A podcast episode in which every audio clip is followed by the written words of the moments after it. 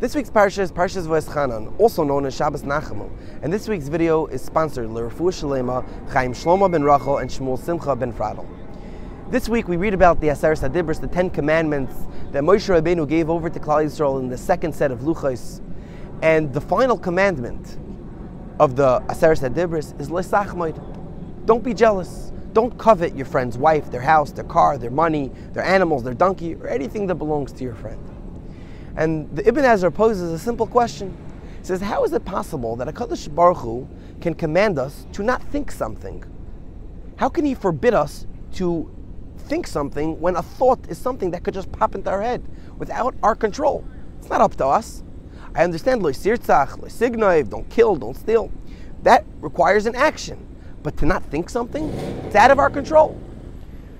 Says the Ibn Ezra, Mashal, that the same way a villager might covet his neighbor's daughter, but not the princess or the queen, because it's so far removed from him, it has no shaychus to him. Therefore, he doesn't even think about it, it doesn't enter his mind. So too, we have to believe that everything HaKadosh Baruch Hu gave us is for us and not for Yenim. And anything Hashem gave Yenim is for him and not for us. To not believe that would be a complete lack of faith in HaKadosh Baruch Hu. We have to believe that everything Hashem gave us is solely for us, and He gave us whatever we need. Therefore, by committing loisachmoid, by by coveting something that your friend has, that is showing that you don't believe in God. That is showing that you don't believe that Hashem gave you everything necessary for you. So we have to train ourselves to think in this way that my friend's possessions, my friend's status, his job, his possessions, his wife, his his car, his his job, everything that belongs to him, it has nothing to do with me. It is so far removed from me, it wouldn't even enter my mind to think that I should be jealous of him. And that, in essence, is really the message of Tisha B'Av. Because kina leads to sinna, as everyone knows.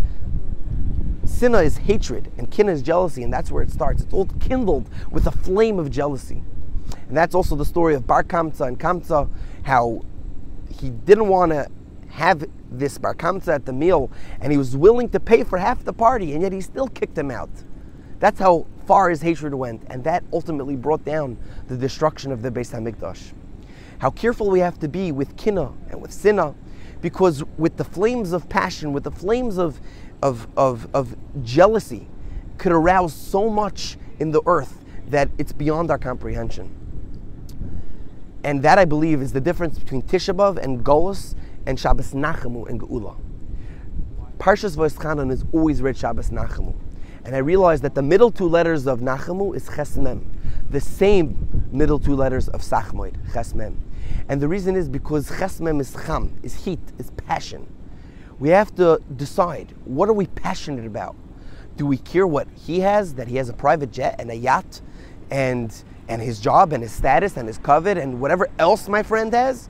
Or are we concerned with the Havas Chinam, with loving each other, and with trying to yearn for the Beis Hamikdash passionately, that we want back what we once had, the glory of HaKadosh Baruch Hu in the world? That is a Shabbos Nachamu. That the ultimate Nechama will come when we have Mashiach Tzidkenu, B'mher V'yameinu Amen. We have to really be passionate about it, and we'll be zoichet that this Tisha B'av will be the last ever, and we will have Mashiach Tzidkenu. May we have a easy and meaningful fast and a beautiful Shabbos.